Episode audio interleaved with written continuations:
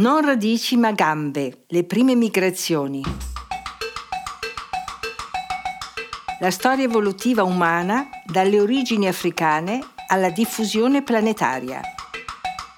Alla Darsena di Lugano nel Parco Ciani, sala gremita per il secondo incontro radiofonico di Radio Petrushka sulla serie La creazione del mondo, l'evoluzione dell'uomo, dai primi passi sulla Terra alla conquista dello spazio. Radio Petrushka, radio culturale a Lugano in Svizzera che trasmette in tutto il mondo, esplora l'universo con innumerevoli podcast incontrando scienziati di fama mondiale.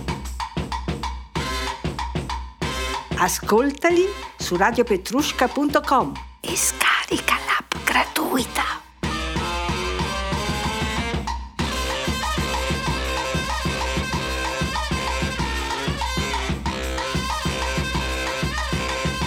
Nel secondo incontro radiofonico sulla creazione del mondo e l'evoluzione dell'uomo, dai primi passi sulla Terra alla conquista dello spazio, Marcus Soner incontra il dottor Fabio Di Vincenzo, ricercatore e paleantropologo all'Università di Roma La Sapienza, per raccontare i primi spostamenti dell'uomo dalla culla dell'umanità, l'Africa settentrionale, per cercare nuovi luoghi in cui poter vivere e per infine popolare tutta la terra.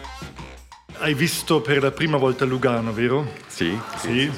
Ti è piaciuta Lugano? Bellissima. Bellissima? Sì, no, molto bella. No, veramente, sì. rispetto poi al caos di Roma, trovarsi qui. È... Sì, è proprio bello. Eh, perché, e questo mi sono chiesto già da tanto, perché l'evoluzione umana non ha cominciato qua? Eh, bella domanda.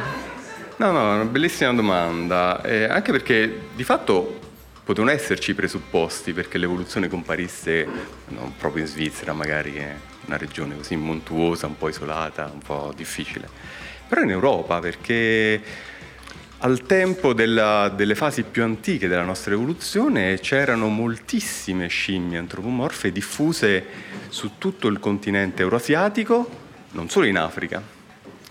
E molte di queste scimmie sono, erano gli antenati di quelli che oggi sono gli oranghi, che si trovano nel sud-est asiatico, e avevano il potenziale per evolvere in forme diverse, magari più simili a noi. Pensa che c'era una scimmia, c'era una di queste, di queste forme, del mioceniche, eh, che si chiama Oreopiteco, che peraltro fu scoperta da uno svizzero che venne a studiare in Italia, in Toscana, nella località di Bacinello a Grosseto, che aveva delle, delle caratteristiche sorprendenti. In base ad alcuni studi pensa che addirittura si, è stato supposto che si muovesse su due gambe come noi. Però aveva altre caratteristiche che diciamo, lo rendevano ancora molto primitivo, aveva un cervello molto piccolo, aveva dei denti eh, molto sviluppati, simili a quelli degli attuali eh, gibboni. No? E poi lui però a un certo punto non ha lasciato discendenti. Dopo il Miocene c'è stata una grande crisi eh, climatica. Il Miocene come lo definiresti il Miocene, tempo? Sì, è un periodo che va da 35 fino a più o meno eh, 5 milioni di anni fa, 6 milioni di anni fa. Cioè 30 milioni di sì. anni di tempo? Da, da, scusa, da 25 fino a 5 milioni, 20 milioni di anni. 20 milioni di anni, 25 fino a 5 milioni di anni? Sì, sì, fa. nel passato, sì, nel sì, passato. sì. E l'Oropiteco era una delle forme che abitava nelle ultime fasi de, del Miocene e di fatto era contemporanea a quelle forme che in Africa invece evolveranno e daranno origine alla nostra linea eh, evolutiva, per fattori interessanti. Vuoi... Allora però eh, la domanda era la seguente, perché non siamo nati a Lugano? È così per... bello qui, c'è il lago, abbiamo tutto. Perché, sai, eh, riflettevo poco prima di venire qui sulla relazione che esiste no? tra la, l'origine della nostra linea evolutiva e paradossalmente l'origine delle Alpi, perché qui si sono formate le Alpi, mentre in Africa si sono formate eh, i, i, presupposti perché potesse avvenire la nostra evoluzione, però per un fenomeno che in qualche modo è lo stesso, cioè legato allo spostamento dei continenti, quella che si chiama la tettonica delle placche, no?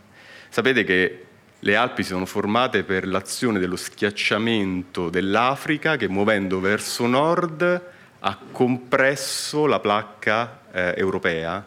Di fatto ha compresso quello che era un, un, oceano che si apriva al posto del Mediterraneo in epoca anco, ancora precedente al Miocene.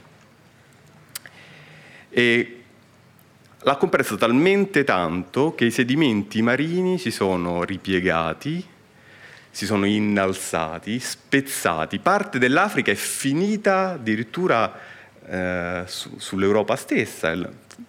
Forse qualcuno di voi sa che il Monte Cervino, il Matterhorn, in realtà è un pezzo di Africa, un pezzo della placca africana che è stato staccato da queste forze gigantesche che hanno spinto il continente africano ed è finito eh, in, nel mezzo del, del continente europeo. E perché questa cosa è in qualche modo rilevante per l'evoluzione umana? Perché queste stesse forze hanno fatto sì che nel continente africano una parte dell'Africa, quella che oggi costituisce l'Africa occidentale, cioè tutta quella regione che va dalla, dal Mozambico fino all'Etiopia, per, per capirci, eh, si staccasse lentamente dalla porzione invece che migrava verso nord.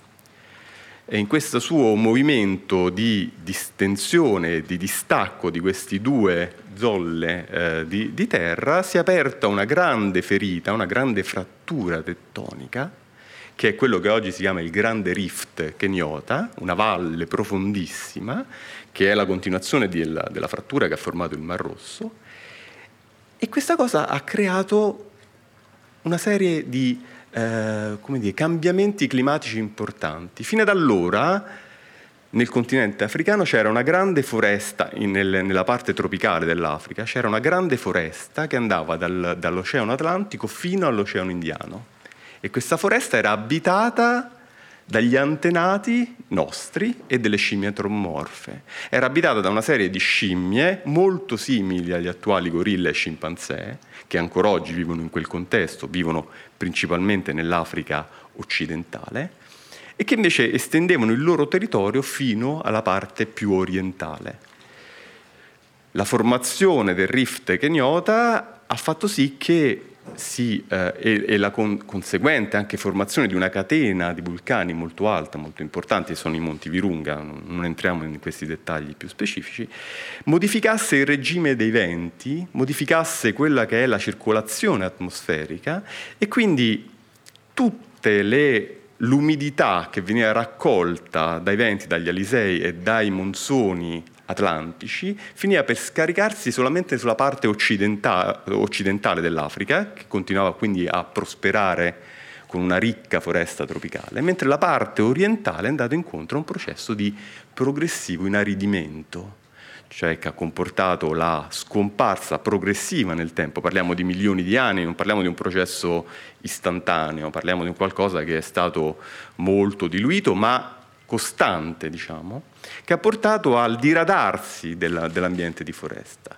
E quindi gli organismi che lì vivevano e che erano adattati a quel contesto si sono trovati a dover modificare la propria biologia, perché avevano due alternative, o si estinguevano o cambiavano, o assumevano nuove forme, nuove morfologie, nuovi adattamenti e, e, quindi in qualche modo sono stati spinti verso un percorso che ha poi portato fino alla nostra evoluzione con una serie di tappe intermedie piuttosto Ok, allora la ragione perché non Lugano di base perché eh, in Africa c'erano le foreste in quel momento e da quelli dovevano scendere. Esattamente, certo sì, sì, sì, perché c- c'è stata una concomitanza di eventi ecologici mm-hmm. che hanno innescato mm-hmm un cambiamento in qualche modo profondo e importante all'interno di una comunità che fino ad allora era rimasta sostanzialmente stabile, okay. quella delle scimmie Ok, allora abbiamo, um, come ci dobbiamo immaginare adesso allora questa situazione là? Ci sono queste specie di scimmie mm-hmm. sugli alberi, sì. cambia il sì. clima in sì. milioni di anni,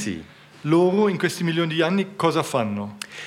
Cosa, la prima cosa, il primo adattamento che sicuramente caratterizza la nostra evoluzione, l'evoluzione della nostra linea eh, filetica è l'acquisizione della, della, del bipedismo, della, della, stazione eretta e dell'andatura bipede. Queste forme, diciamo, eh, forse anche in maniera indipendente tra di loro, diverse linee, forse non tutte collegate alla nostra stessa evoluzione, acquisiscono delle modalità locomotorie differenti. Fino ad allora erano vissuti in un ambiente di foresta, quindi si muovevano, come fanno oggi eh, gli scimpanzé e i gorilla, in un contesto forestale. Eh, e quindi si sono trovati a dover modificare le loro abitudini.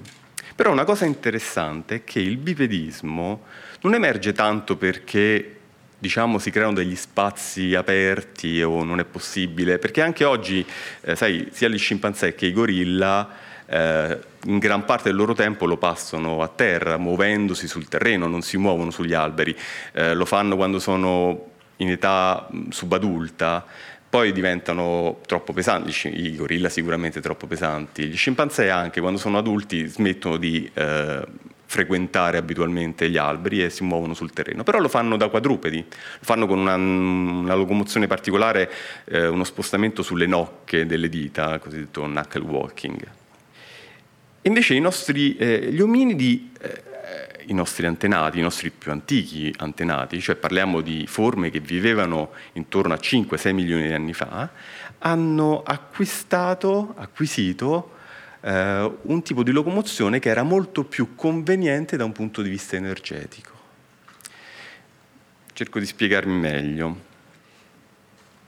Molto spesso noi pensiamo che il bipedismo, cioè ci sono molte teorie intorno al perché siamo diventati bipedi, no? una, una, delle teorie più famose era quella legata alla presenza della savana, cioè si diceva a me in un ambiente di savana io posso traguardare più lontano alzandomi sulle gambe, controllare il territorio, vedere se ci sono predatori, avere una situazione di maggior eh, controllo appunto su quello che è l'ambiente circostante. Ciò che non funziona con questa teoria è che l'ambiente vero e proprio di savana si, sta, si, si instaura, si stabilisce nell'Africa occidentale, nell'Africa orientale, scusa, molto più tardi della comparsa di queste forme e molto più tardi dell'acquisizione del bipedismo da parte dei nostri antenati. Quindi non può essere la savana l'origine di questo adattamento. Però abbiamo detto che l'ambiente cambiava, l'ambiente mutava, l'ambiente eh, si diradava, cioè la foresta originaria, la foresta fitta, chiusa, eh, estesa, lasciava il passo a una foresta più aperta, più diradata, più eh, diffusa. Questa è una conseguenza importante sulla possibilità di eh, approvvigionarsi di cibo. Pensate questa cosa, se io vivo in un ambiente di foresta e mi nutro fondamentalmente dei prodotti della foresta, cioè foglie e frutta, come fanno oggi le antropomorfe attuali, gli scimpanzé, i gorilla e quant'altro. E nel, nell'ambiente circostante trovo queste risorse, le trovo in maniera continuativa perché nell'Africa tropicale non ci sono stagioni, c'è un, un clima sostanzialmente eh, stabile per tutto l'arco del tempo. Quindi non ho bisogno di muovermi molto nei paraggi per poter trovare le risorse che sono necessarie a sostenere me e il mio gruppo sociale. Cioè ciò che c'è intorno è adatto a sostenere una certa popolazione, un certo numero di individui. Ma se il mio ambiente cambia e diventa più diradato, gli alberi si allontanano, che succede? Succede che le risorse che io prima trovavo nei paraggi cominciano a diventare più, più rare, meno disponibili, più difficili da accedere. Allora ci sono due possibilità o riduco il numero di individui che sono presenti nella foresta, un po' come se, se immaginate se noi non abbiamo cibo per uh, organizziamo una festa ma uh, abbiamo una torta troppo piccola per le persone che abbiamo invitate ci tocca ridurre il numero delle persone che vorremmo invitare no? per evitare oppure, oppure facciamo delle fette più piccole ma questo diventa un problema oppure dobbiamo trovare un modo per cercare le nostre risorse più lontane, cioè dobbiamo ampliare il territorio in cui eh, ciò che ci serve per nutrirci è disponibile. Ma se ampliamo il nostro territorio, il nostro areale, eh beh, facciamo comunque un notevole sforzo dal punto di vista energetico, cioè dobbiamo eh, muoverci molto, rischiamo che paradossalmente ciò che andiamo a guadagnare muovendoci lo perdiamo da un punto di vista del, del, del fabbisogno metabolico eh, attraverso il movimento. E quindi dobbiamo, in questa condizione viene, eh, risulta vantaggioso uno stile locomotorio che è più efficiente del quadrupedismo in camminata e il bipedismo sembrerà strano, perché noi pensiamo sempre che il bipedismo sia un modo strano, goffo, eh, curioso, perché è un tipo di locomozione che non è adottato in generale dagli organismi viventi, quasi tutti camminano su quattro zampe, e noi siamo gli unici che camminiamo tra i mammiferi, o a parte vabbè, alcuni canguri, ma hanno strani, strani modi di locomozione. Quindi siamo sempre dell'idea che sia un modo decisamente anomalo di, di, procedere. Lo è, però è un modo molto vantaggioso dal punto di vista dell'energia spesa. Cioè un modo che permette di risparmiare molta energia metabolica rispetto ad altre forme di locomozione. E quindi le due cose insieme, la possibilità di ampliare il proprio territorio, di muoversi all'interno del territorio e la possibilità di farlo in maniera vantaggiosa, trovano una loro sintesi, una loro possibilità di, eh, di cambiamento che in qualche modo è andato a eh, determinare il percorso che poi la nostra evoluzione ha preso nel corso del tempo. Ho capito. Allora, diciamo, come era quella situazione nella quale erano. Allora a un certo punto hanno cominciato a camminare perché dovevano attraversare eh, delle specie steppe, delle savanne, delle, delle, diciamo, dei, dei, posti senza alberi di, di una certa distanza. Perché probabilmente hanno dovuto ampliare loro, il loro, il loro raggio, areale, il, loro, il, loro, raggio d'azione, esatto. esatto. il contesto in cui in qualche modo trovavano le risorse necessarie. Sì non necessariamente ambienti eh, di steppa sì. o comunque molto aperti, semplicemente degli ambienti in cui eh, le risorse non erano più così a portata È di chiaro. mano, okay. no? qualche cosa che ti lo, costringe a muovere. Va bene, lo vedo. Allora, eh, questi non erano ancora uomini, no, erano ancora no. in che punto della, della... Siamo proprio all'inizio, infatti la, molto spesso c'è il, un, un pregiudizio tra le persone, l'idea che eh, la guida, l'evento fondamentale della nostra evoluzione è stato l'aumento del cervello, le nostre capacità cognitive, l'intelligenza, no? tutti questi aspetti legati a, a, alle nostre capacità mentali. In realtà no, il primo movente della nostra evoluzione, dell'evoluzione umana, sono state proprio le gambe, cioè i cambiamenti nel nostro stile locomotorio. Molto tempo prima che cominciasse eh, l'espansione del nostro cervello. Eh, noi siamo diventati bipedi intorno a 6, troviamo forme bipedi già intorno a 6 milioni di anni fa, le prime forme invece che cominciano a espandere eh, i volumi cerebrali, cominciano quindi a dimostrare certa, eh, un certo cambiamento a livello cognitivo, a cui si associano i prodotti culturali del primo paleolitico, cioè della prima età della pietra, li troviamo solamente con la nascita del nostro genere, il genere Homo, non ancora la specie Homo sapiens, ma già il genere Homo, a partire da 2 milioni e mezzo di anni, cioè 4 milioni di anni dopo. 4 milioni di anni dopo eh, l'erigersi su due gambe. Dopo eh, la, la, la, stazione retta e il bipedismo. Allora li possiamo e tutte ancora... queste forme sono forme eh, ominidi, ma non umane, no, cioè non appartengono al nostro genere, al genere Homo. Sono una serie di, di, generi, di cui il più famoso è il genere Australopiteco, che è la forma che immediatamente precede eh, la comparsa del genere Homo. Ma ce ne sono anche di più antiche, eh, che hanno nomi un po' strani, sì. Orrori, Sahelanthropus, eccetera, Ardipithecus. Ardipiche, Ardipithecus, sì, sono nomi un po' esotici. Allora prendiamo ehm, come punto zero nostra, nei nostri calcoli calcoli direi eh, in questo caso non la nascita di Cristo perché mm-hmm. è un po' eh, sì. recente in, in, queste dimensioni. Sì. Prendiamo come punto zero la vita o la morte di Lucy. Sì. Lucy, questo sì. eh, predecessore comune sì. di, degli uomini, no? si dice, la, la, è stata anche chiamata la Eva, eh, mm-hmm. veramente, perché geneticamente dipendiamo tutti da lei, giusto? Mi corregge se sbaglio? No, in un certo modo sì, certo modo... è corretto, sì, assolutamente.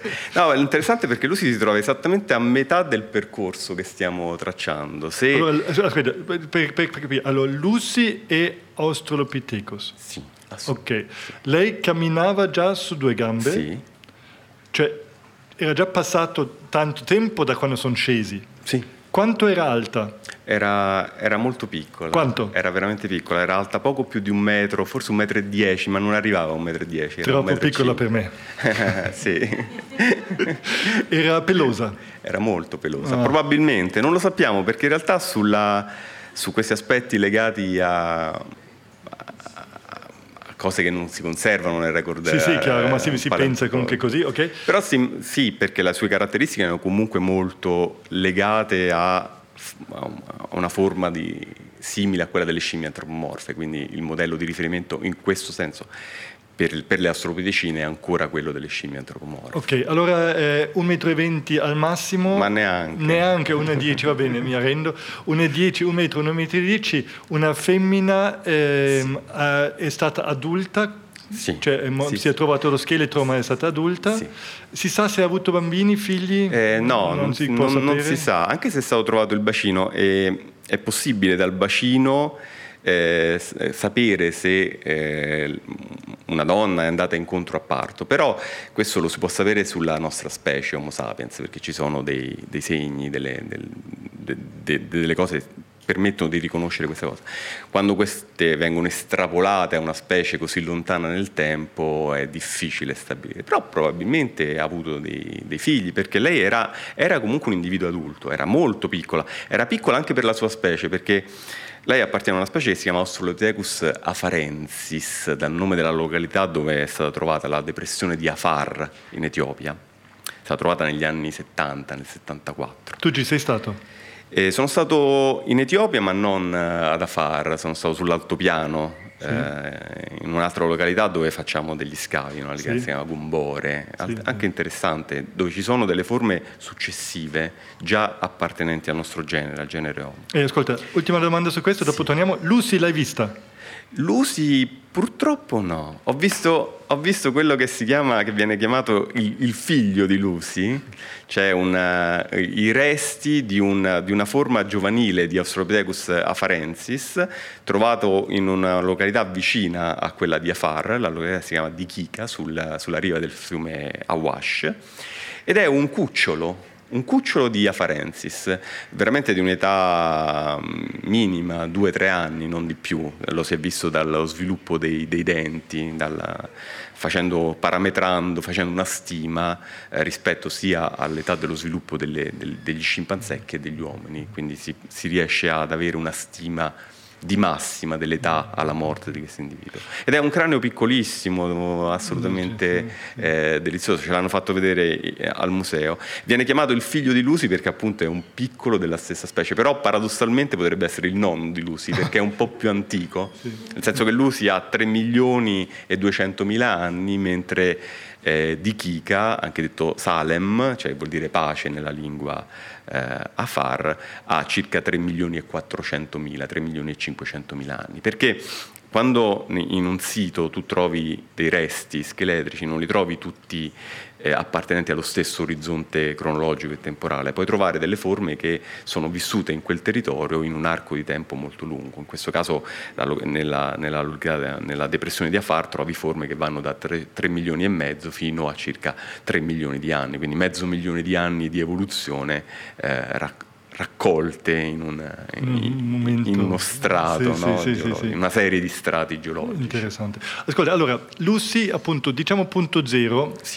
Eh, prima di Lucy, però, non possiamo parlarne tanto perché abbiamo già fatto quasi mezz'ora e siamo neanche partiti da Lucy, è impossibile. Allora, prendiamo solo Lucy, però voglio sapere questa cosa. Prima di Lucy, cosa sa? Dimmi ancora prima, quando è stata trovata? Lucy è stata trovata, ti, ti, uh, ne parlavamo prima, è, è, è, più vecchia di me, di, è, anzi è più giovane di me di un anno, è stata trovata nel 74 e al tempo era in assoluto il reperto più antico che si conosceva. È stato il primo reperto a, a, ad essere, la cui età è stata stimata, no stimata, è stata proprio eh, calcolata con, con, con, una, con una datazione assoluta oltre 3 milioni di anni e al tempo non solo era l'ominide più antico conosciuto, ma era anche il più completo, era quello di cui si conosceva la maggior quantità di eh, resti ossei appartenenti appunto a un singolo individuo, uno scheletro quasi completo, una rarità assoluta nel campo della paleantropologia, almeno per quei tempi. Poi le cose sono un po' migliorate, nel senso che ci sono stati parecchi ritrovamenti. Allora, prima di Lucy adesso cosa si sa? Prima di Lucy adesso si sa molto perché da quel, da, dalla sua scoperta ad oggi, particolarmente eh, intorno alla fine degli anni 90 fino al 2000, si sono succedute, sempre in Africa, una serie di scoperte veramente incredibili che hanno raddoppiato il tempo dell'antichità eh, di queste forme eh, ominidi precedenti al, al, al, genere Homo. Tant'è che oggi noi abbiamo eh, reperti che risalgono a 5 milioni e mezzo di anni, il genere Ardipithecus sempre in Etiopia, a 6 milioni di anni il genere Horrorin e forse addirittura ancora più antiche, eh, tra 6 e 7 milioni di anni, in un contesto un po' più lontano da quello dell'Africa orientale, nel contesto del, dell'attuale Chad, con la forma di del Sahelanthropus, che è la, la, forma attualmente ominide più antica e che è proprio alla, alla base, alla, dire, alla, divergenza stimata con eh, i metodi dell'orologio eh, molecolare, eh, stimata su base genetica attuale, la divergenza che è data tra noi e lo scimpanzé. La genetica attuale andando a vedere le differenze accumulate nel tempo tra lo scimpanzé e noi, ha stimato che noi condividiamo con queste forme un antenato comune intorno a 6 milioni, 7 milioni di anni e, e Sahelanthropus si trova cronologicamente proprio in quell'intervallo di tempo. Allora e, non ancora bipede lui? Lui era, no, era bipede, eh, anche se ci sono delle, delle, delle incertezze dovute al fatto che è stato trovato il cranio e non il postcranio, perché non abbiamo ad esempio i femori, non abbiamo il bacino che ci danno dei chiarissimi indizi di bipedismo, però anche il cranio ci dà un, un indizio di bipedismo, in particolare ci, ciò che ci aiuta molto è la posizione di quello che si chiama il forame magno, cioè il, l'apertura alla base del cranio su cui si inserisce la colonna vertebrale, che nelle forme quadrupedi, nello scimpanzé, nel gorilla, tutte le antropomorfe, nelle scimmie, è molto arretrata perché la colonna vertebrale eh, come dire, entra nel mm-hmm. cranio con una certa angolatura mm-hmm. trasversalmente, mm-hmm. mentre nelle forme bipede ovviamente la colonna vertebrale si è spostata in avanti e attacca eh, diversamente, attacca diversamente esattamente più eh, anteriorizzata rispetto a quella che è la, la conformazione generale del cranio. La posizione del forame magno, di questa grande apertura nel cranio del Sahelantropo, sembrerebbe approssimare la condizione di una forma già bipede in qualche modo, già capace di spostarsi sul okay. terreno. Allora, um, io potrei stare qui due settimane a ascoltarti, però, però il tempo. Andiamo, andiamo avanti. Torniamo da Lucy. Allora, Lucy, sì. bipedi trovata lì. Adesso questi, eh, questi ominidi eh, afarensis in Australopithecus afarensis in questa zona dell'Afar, a un certo punto si sono dovuti, cioè hanno cominciato a camminare, camminavano, hanno scoperto l'uso delle, delle mani, delle braccia. Mm-hmm per diverse ragioni, per difesa, per utensili, per caccia, per tenere piccoli, mm-hmm. per prendere la donna alla mano. Sì, sì no, no, no, no, no eh, ci sono no, no, no, no, eh, to- tocchi nuovi a un certo ass- punto. Assolutamente. e allora, eh, va bene, ci sono tutte queste scoperte, eh, vivono lì pacifico, più o meno come un animale può essere pacifico, nel senso che devono difendersi, devono vivere, cioè hanno tutto il loro da fare. Che aspettativa di vita avevano questi? Mm. Lussi e dintorno, quanti anni? Di solo un, un, numero? Beh, molti pochi, perché conta che, a parte che i loro tempi di sviluppo erano diversi dai nostri, erano più simili a quelli di un antropomorfo, mm. a quelli di uno scimpanzé. Uno scimpanzé diventa adulto intorno ai 6 anni, mm. 7 anni. E poi muore, eh? Eh? Ma ci sono scimpanzé che sono vissuti in cattività che sono vissuti fino a 40 anni, però generalmente intorno ai 30 anni. 30 anni sì, muoiono. Sì. E così anche Lucy circa si sì, dice in, intorno a questa specie di ominidi intorno a 30 l'età, anni. L'età media poteva essere anche più breve, 25, okay, okay. 30 anni. Parole ancora zero? Assolutamente Assolutamente no. ok. Allora, loro... Assolutamente no, perché il, le dimensioni del loro cervello erano comparabili a quelle di uno scimpanzé okay. attuale, non più grandi, anzi. Va bene, allora loro sono lì in questa zona, eh, stanno bene, c'è da mangiare, camminano, eh, scoprono questo nuovo mondo del tatto, della vista diversa, crescono di sicuro anche a un certo punto. Mm-hmm. Perché cominciano a camminare? Cioè a camminare, a migrare, a andarsene da questo punto, perché vi, potrebbero vivere pacifici sempre ancora lì e noi a Lugano sì. non avremmo mai visto un, un, un, uomo. Perché si sono spostati da lì? Sì, in realtà loro fanno una cosa diversa, si trasformano ulteriormente, cioè diventano il genere Homo. Sì. Intorno a due milioni e mezzo di anni fa compaiono le prime forme ascrivibili alla nostra stessa, al nostro stesso genere. E qual è il cam- perché avviene questo cambiamento di passo, diciamo? Fondamentalmente perché c'è intorno a quel periodo un ulteriore degradamento climatico, un ulteriore eh, peggioramento delle condizioni climatiche. O meglio, più che un peggioramento c'è una sorta di complicazione, se vuoi. Abbiamo detto che fattori geologici, la tettonica delle placche, avevano causato un progressivo inaridimento delle regioni orientali, a partire dal Miocene fino a tutto il Pliocene, cioè tutte le forme, fino a, ai milioni di anni in cui vivevano le Australopithecine. A questo punto succede qualcosa, per ragioni che sono ancora di fatto ignote, succede qualcosa a livello planetario, cioè la Terra modifica quello che è il suo asse di rotazione e cominciano in questo, in questo modo una serie di, eh, dire, di cicli climatici più caldi e più freddi, più aridi e più umidi, che a partire da due milioni e mezzo di anni fa eh, innescheranno quelle che poi a queste latitudini e queste regioni eh, diventeranno poi le glaciazioni, i cicli, i cicli, glaciali, cioè l'alternanza di periodi glaciali e di periodi interglaciali. E ciò che in qualche modo ha plasmato climaticamente queste valli ha anche plasmato la nostra evoluzione, perché l'ambiente diventa più imprevedibile, diventa più instabile, più difficile da controllare e quindi bisogna eh, in qualche modo eh, riuscire a eh, affrontarlo in una maniera differente. Le australopitecine diciamo, avevano eh, una vita piuttosto tranquilla, i primi Homo no.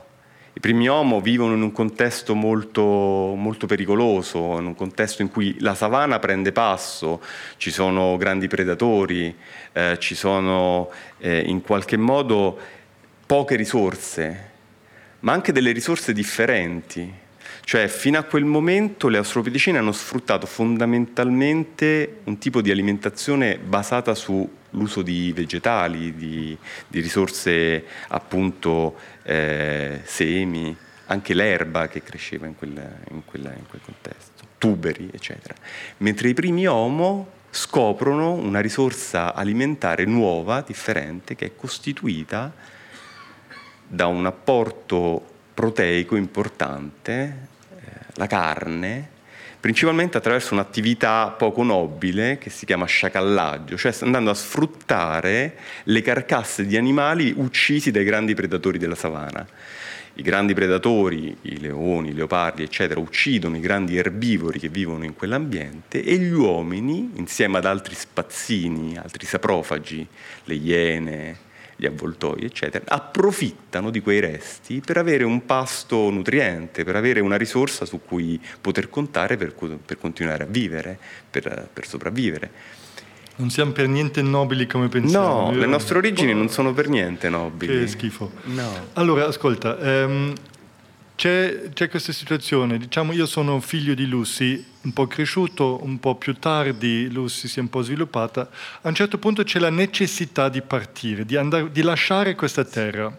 Come dici tu, eh, il, l'ambiente è, eh, sta cambiando, le risorse anche di cibo diventano più scarse, più lontane, c'è la necessità di andare via da quel posto. Okay? Sì. La mia grande domanda io sono in un punto dell'Africa, non so niente del mondo, non ho mai visto una cartina, mm-hmm. GPS zero. Sono in quel punto dell'Africa. In che direzione di questi 360 gradi io vado? Dove c'è il cibo? Cioè io seguo, seguo la comunità biotica, seguo tutto mia, il complesso di animali e piante che si spostano insieme a me. Infatti nelle fasi più antiche della nostra evoluzione, eh, quelle del genere Homo, queste risalenti attorno a due milioni di anni fa, non è tanto corretto parlare di migrazioni, perché come dici tu, la migrazione è uno spostamento direzionale, cioè io eh, voglio andare in quel posto perché so che lì troverò qualche cosa che qui non ho. Quella che invece si sperimenta in questa fase è quella che si chiama una diffusione, cioè l'ambiente a seguito di quei cambiamenti che parlavamo del clima si sposta, gli animali si spostano, trovano altre risorse e io uomo vado appresso a loro. Non solo gli vado appresso, ma spinto da pressioni demografiche, poiché la mia popolazione utilizzando quella risorsa comincia a crescere, sì, diventiamo più numerosi e quindi in qualche modo eh, sono anche costretto a diradare il numero, a, a muovermi, a non, a, non, a non, entrare in competizione con altri gruppi umani. Sono costretto a spostarmi, a trovare eh, nuovi spazi da colonizzare. E quindi l'andamento è assolutamente casuale, eh. cioè non mi muovo costantemente in una direzione. Ma vedo mi che muovo... c'è un bufalo, vado là. Va, vado là, esatto. Se il bufalo ha sentito l'acqua, allora lui va là, io seguo il bufalo per, per prenderlo e così il prossimo bufalo lo prendo là, una cosa del genere. E mi muovo con quello che si chiama un po' un un andamento random walk, cioè mm-hmm. eh, senza avere una direzione continua, mm-hmm. ma con piccoli spostamenti che però nel tempo, nell'arco di decine di anni, centinaia di anni, migliaia di anni, fanno sì che il mio territorio si espanda in maniera drammatica, dove, dove... fino ad arrivare ai confini mm-hmm. dell'Africa. Mm-hmm. E poi quasi subito dopo la comparsa del genere Homo, già fuori dai confini africani. Infatti nostra, il nostro genere compare in Africa 2 milioni e mezzo, 2 milioni di anni fa e io già 1 milione e 800 mila anni fa lo ritrovo sul Caucaso, in quella che è l'attuale, che è l'ex Unione Sovietica, quella che è l'attuale sì, sì, Georgia. Sì, sì, no? sì, sì cioè lontanissimo dalle pianure africane. Come ci è arrivato? Ci è arrivato semplicemente perché ha trovato le carcasse. Ha trovato le carcasse, ha seguito il cibo, sì, sì. Ha, ha, seguito la sua comunità biologica, sì, l'acqua, le risorse, tutto ciò di cui aveva bisogno in qualche modo. Lo ha seguito pass- quasi passivamente, no? Un, un po' per volta, senza, sì. senza, avere una direzione prestabilita. Ho capito. Cosa e... che invece non farà Homo sapiens. Homo sapiens a quel punto invece le nostre migrazioni sono ben diverse. Prima pensa e poi va. Esattamente, ma soprattutto a curiosità. Mm-hmm. Queste forme non, tant- non, erano spinti da curiosità, non c'era voglia di vedere cosa c'è oltre, no?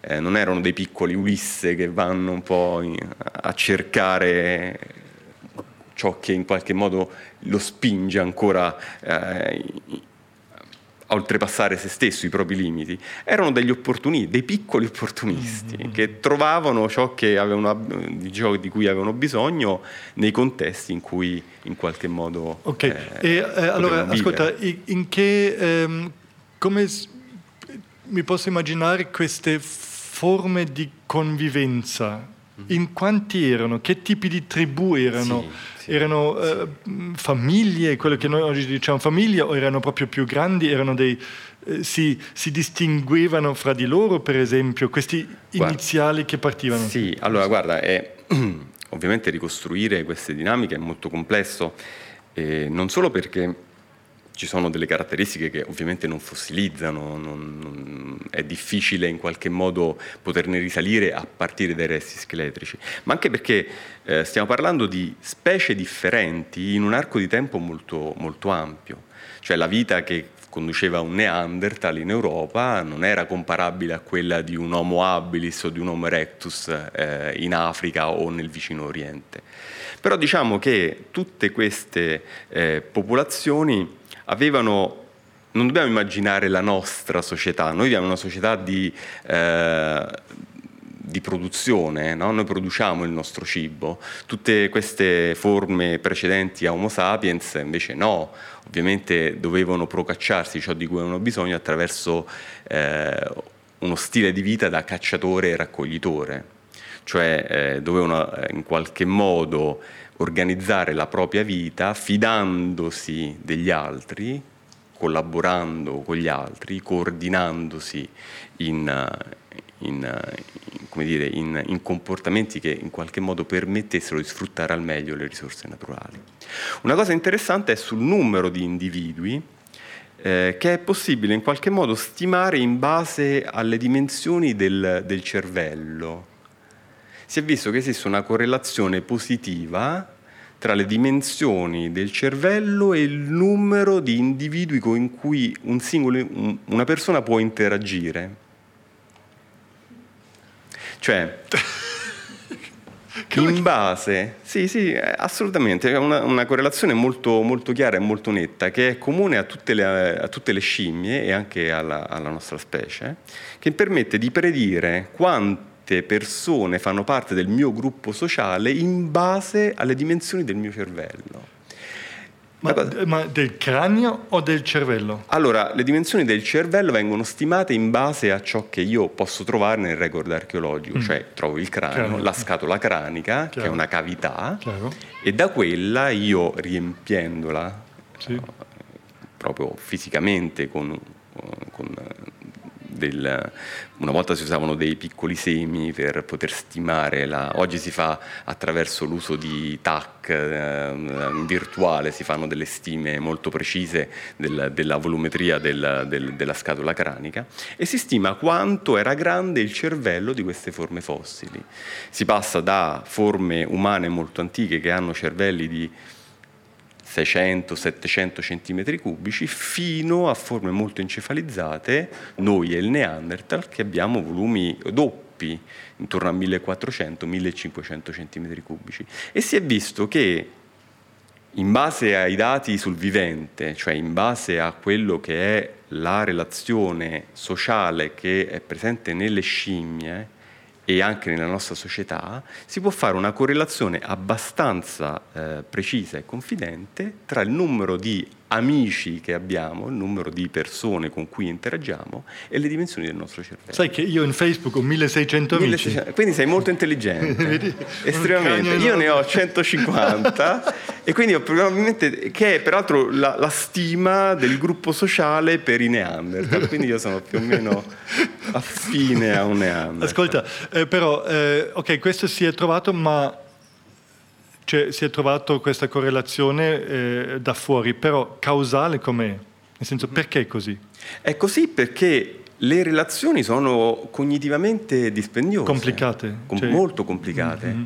Eh, il nostro cervello è una macchina per in qualche modo, come dire, gestire le relazioni sociali, eh, che vanno dall'amicizia alla competizione, ma anche al comprendere le intenzioni dell'altro, eh, attraverso una serie di interazioni, di letture della, del, del, del, dell'intenzionalità de, de, mm. della empatia l'empatia sì, assolutamente sì. quindi questo sforzo cognitivo ha comportato anche una serie di pressioni selettive che hanno portato all'aumento ponderale delle volumetrie cerebrali nel corso dell'evoluzione. Allora per, per gestire sempre meglio questo tipo di relazioni. Tant'è che a un certo punto noi possiamo gestire un certo numero, se tu ci fai caso, anche se viviamo in grandi città, non conosciamo tutte le persone che ci sono, più o meno il numero di persone con cui interagiamo è sempre quello del vecchio villaggio, cioè conosciamo 20-30 persone con cui interagiamo in maniera continua, poi ne conosciamo 50 che sono amici un po' più distanti,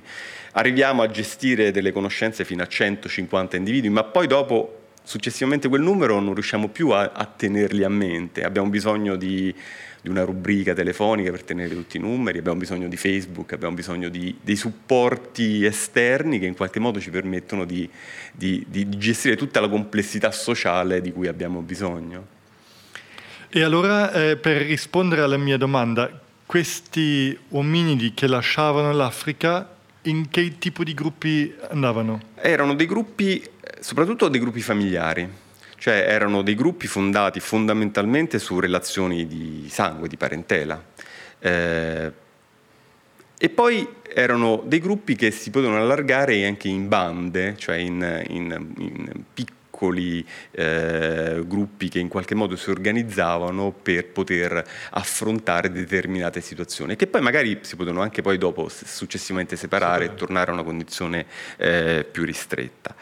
una cosa interessante ad esempio è che abbiamo come dire, la prova reale, fisica, proprio scheletrica di uno di questi gruppi eh, relativamente a, a, una specie umana, alla specie umana forse più nota della preistoria che è l'uomo di Neanderthal. È stata trovata una grotta in Spagna che si chiama il Sidron, eh, nel centro della Spagna, al cui interno sono state trovate una serie di scheletri neandertaliani sono stati trovati in totale, eh, credo, una dozzina di individui, forse anche meno, una decina di individui. La cosa interessante è che quella grotta è crollata, la volta della grotta è crollata e ha sepolto completamente questi, questi resti, isolandoli per per, per migliaia di anni. E quando gli archeologi li hanno trovati, eh, ovviamente non, eh, dire, non, non, c'era stato nessun tipo di contatto precedente, erano assolutamente come erano eh, morti migliaia di anni prima.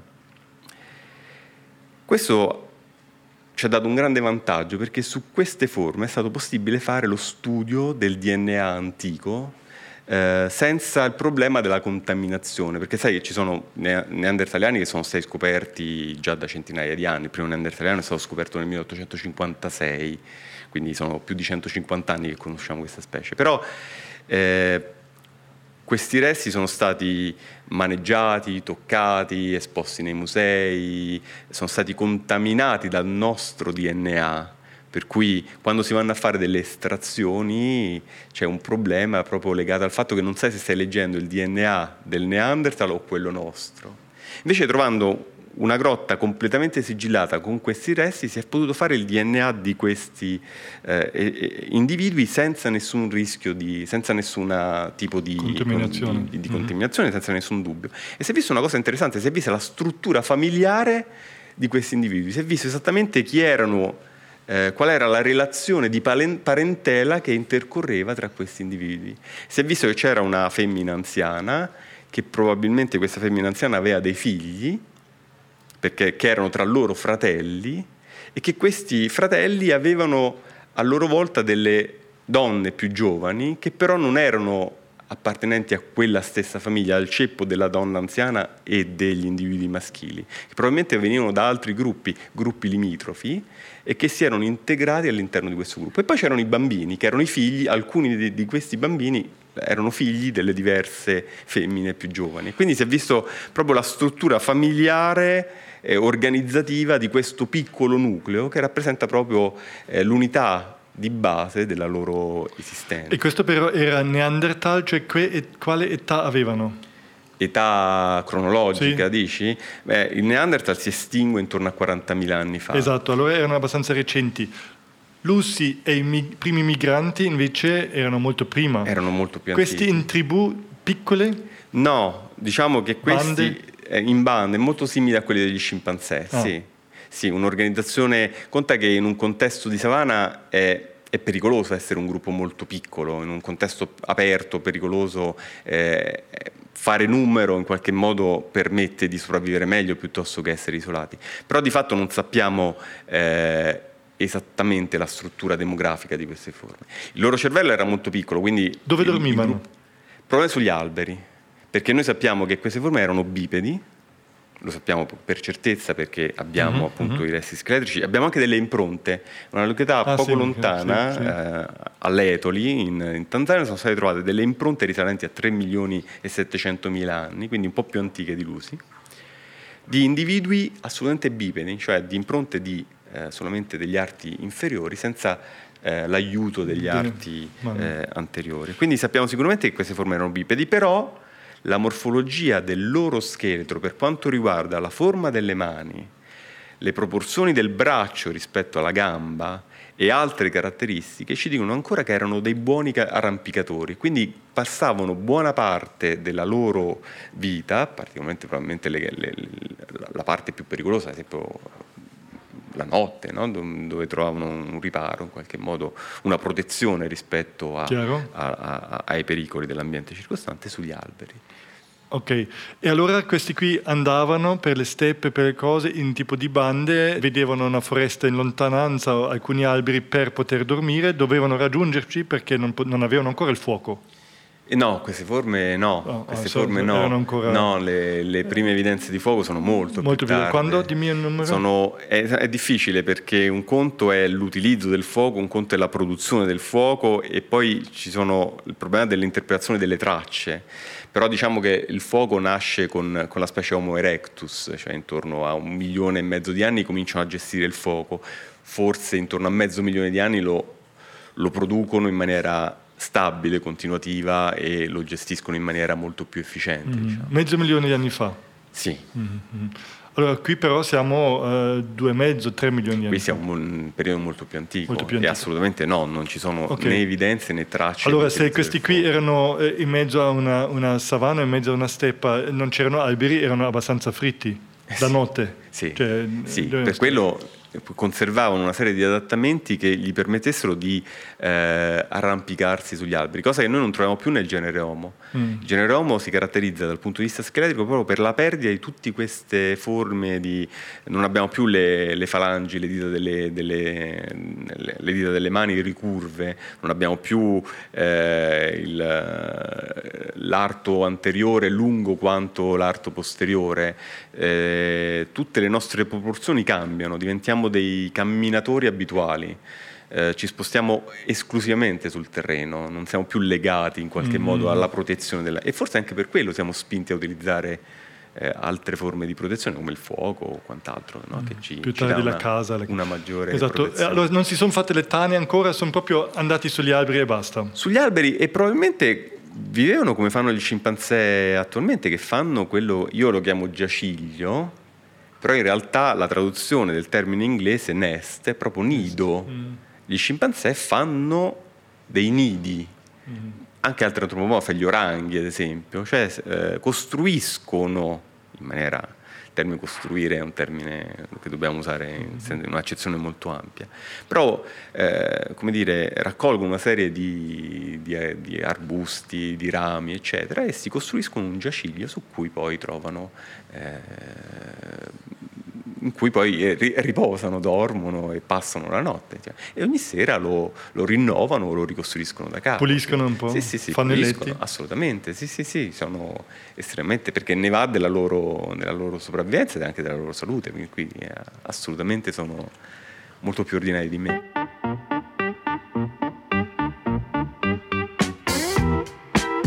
Sono Fabio Di Vincenzo, lo sapete perché siete venuti qui e sono, svolgo la mia attività di ricerca al laboratorio di paleoantropologia della Sapienza di Roma e al Museo di Antropologia Sergi della stessa università.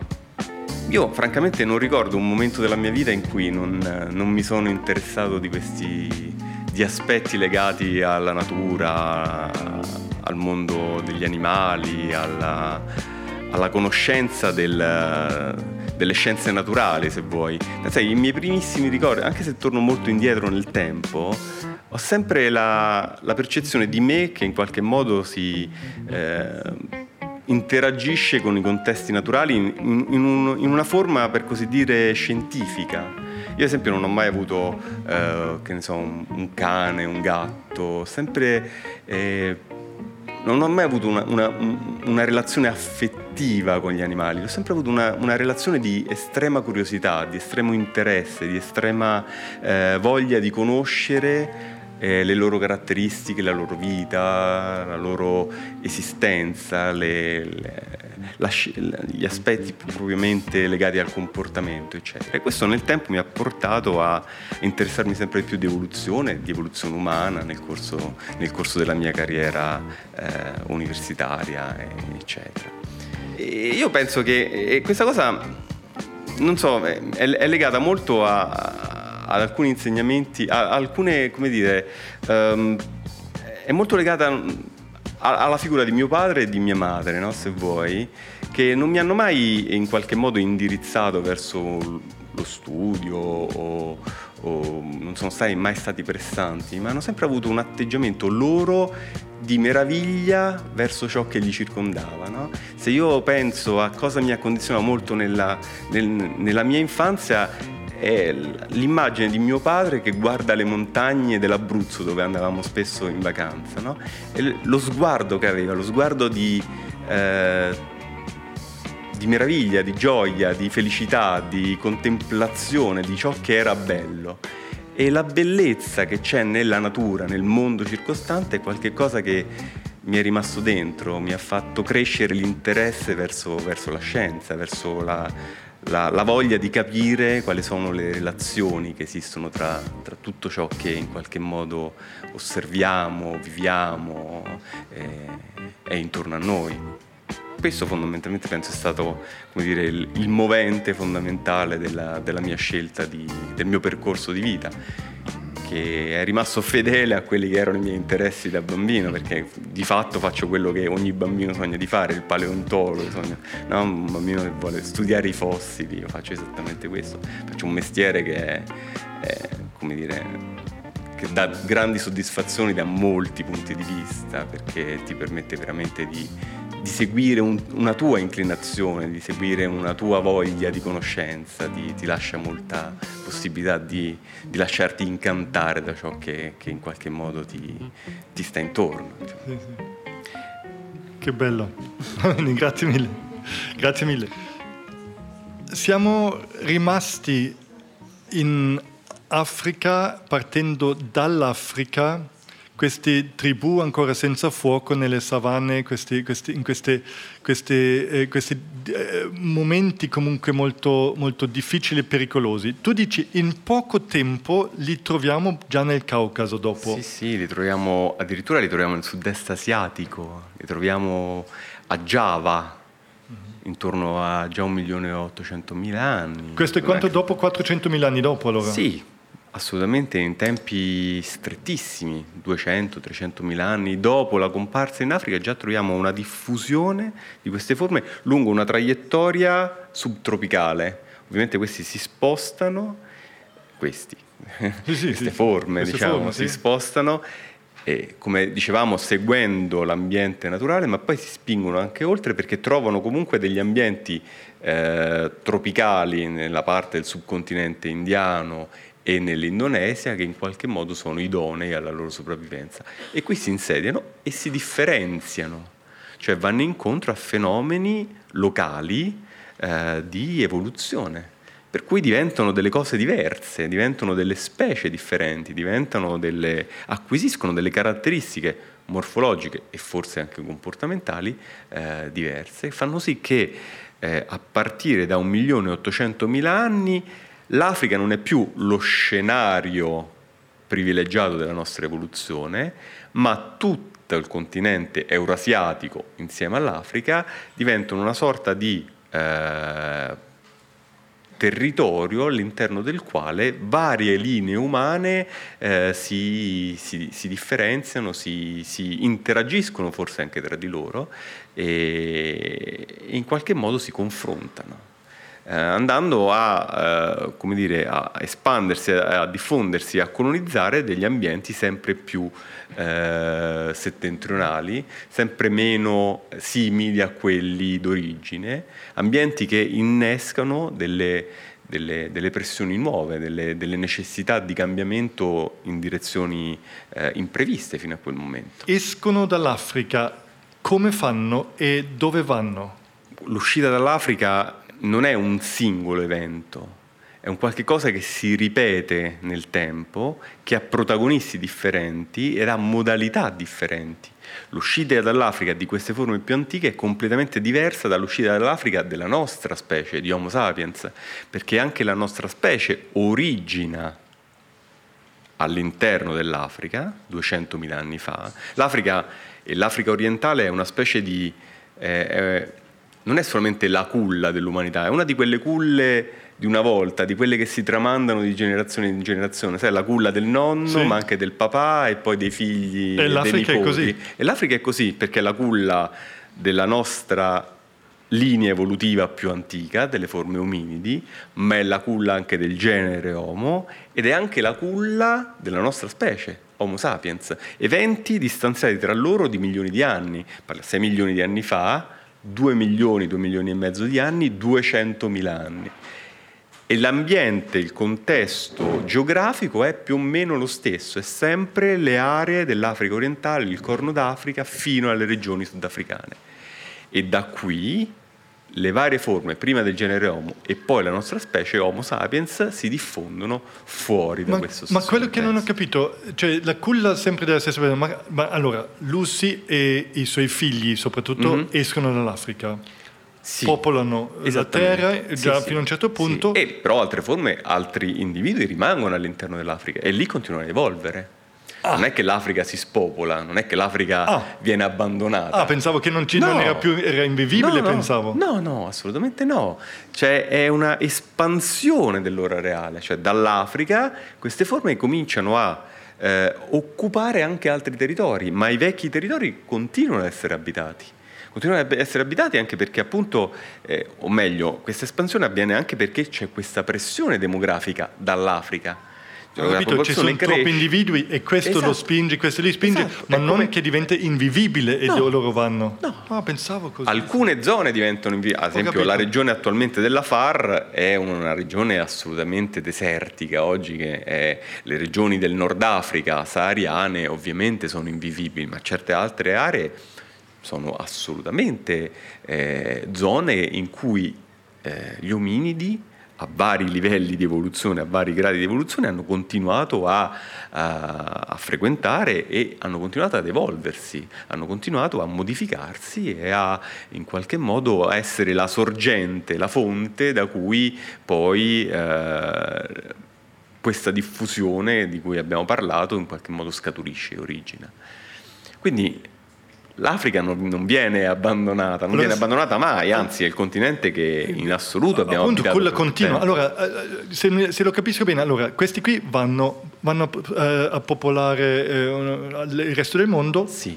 In Africa continuano a vivere e continuano a evolvere altre, altri ominidi. Altri in parallelo con le forme, ad esempio, che stanno in Europa e che stanno in Africa. Ad esempio, in Europa c'è la grande evoluzione della specie dell'uomo di Neanderthal, di Homo neanderthalensis, che a partire da mezzo milione di anni eh, acquisisce sempre una serie di caratteristiche che poi saranno tipiche dell'uomo di Neanderthal. Eh, nelle fasi più, eh, così, più importanti del, de, de, de, delle glaciazioni eh, europee, ma parallelamente e separatamente da questa evoluzione in Africa avviene la nostra evoluzione, la nostra, cioè della nostra specie, Homo sapiens. Quindi queste due specie in parallelo si modificano e a un certo punto saranno destinate a incontrarsi, proprio perché noi nuovamente usciremo dal continente africano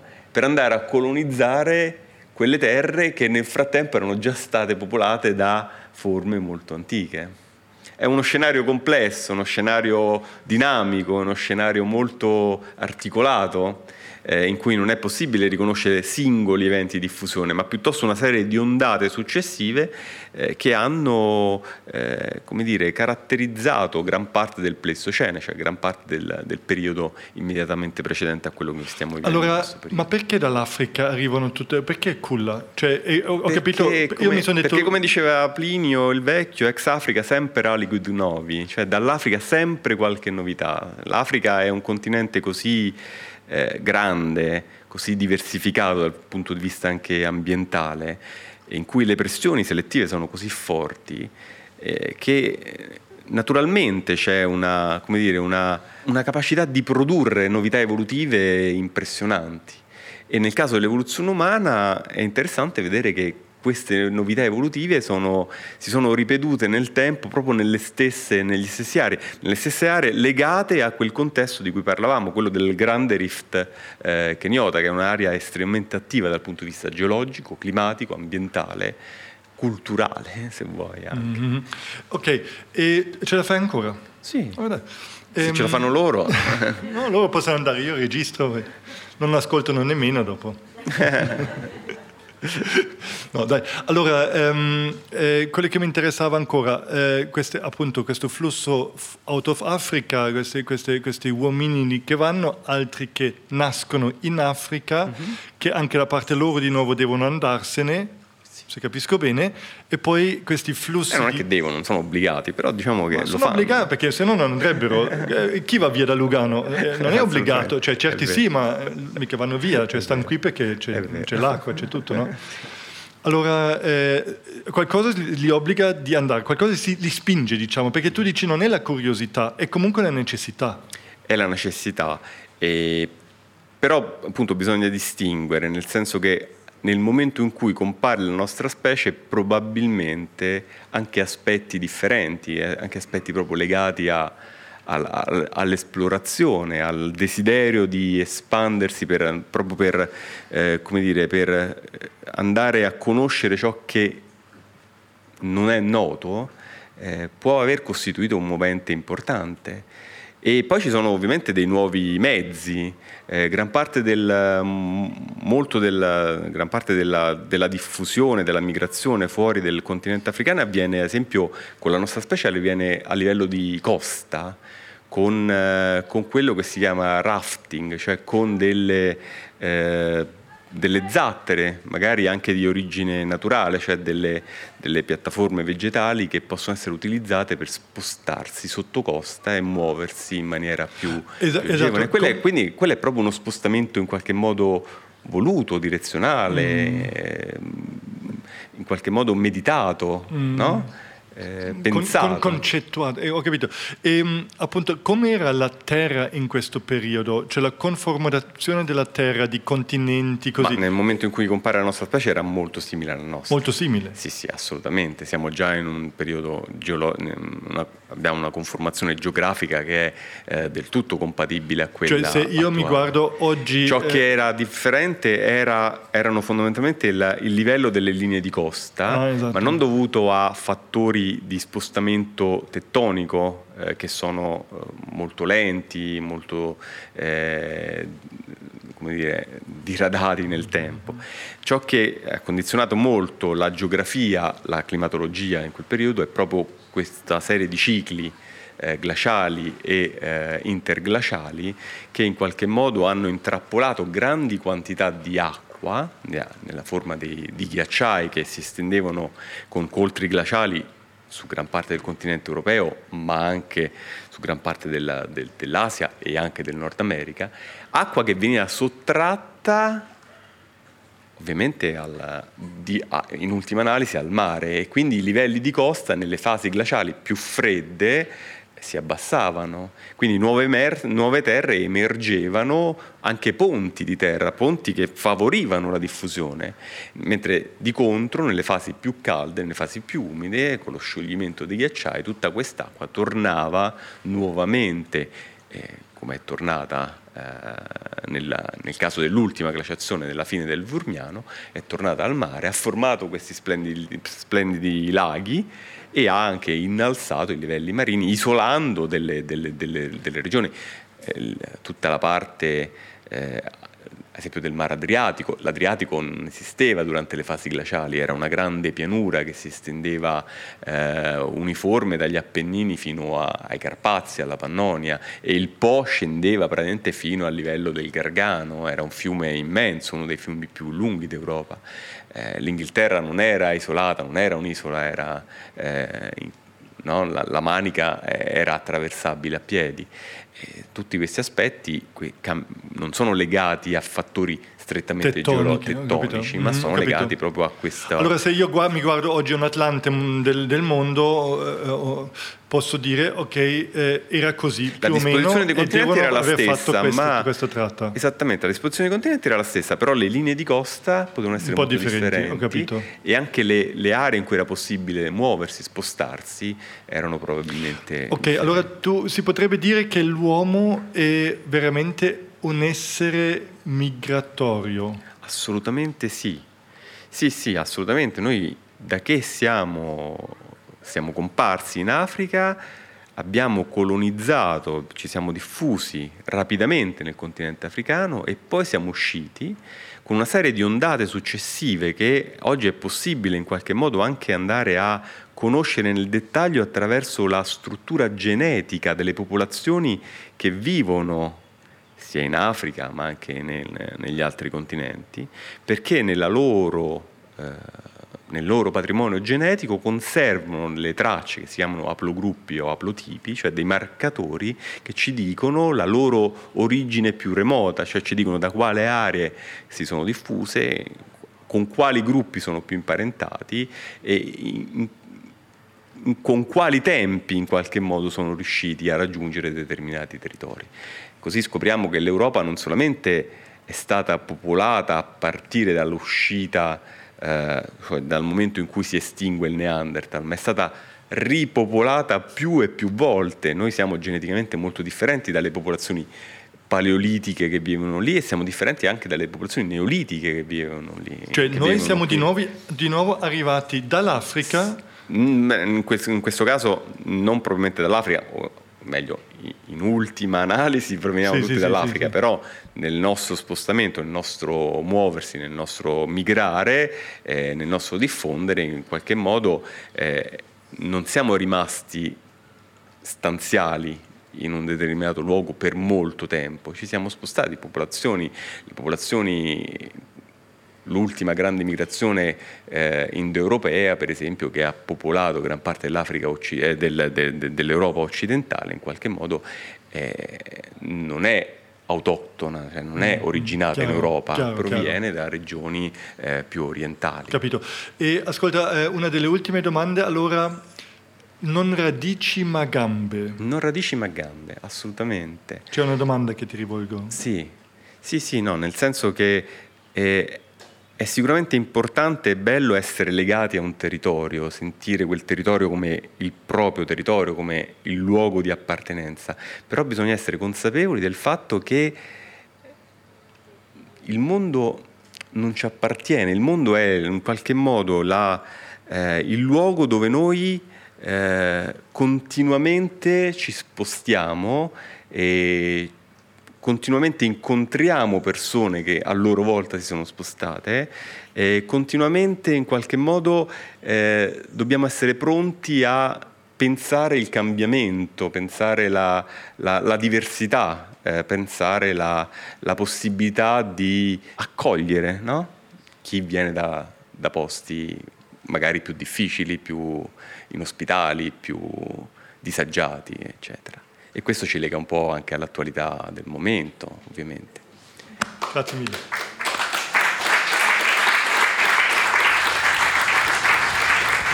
Dimentica Viagra. Ascolta Radio Petrusca. La la la Petrusca. La la la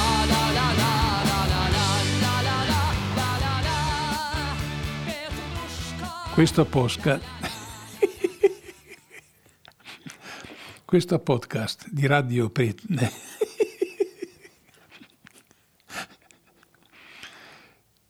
Questo podcast di Radio Pietrusca.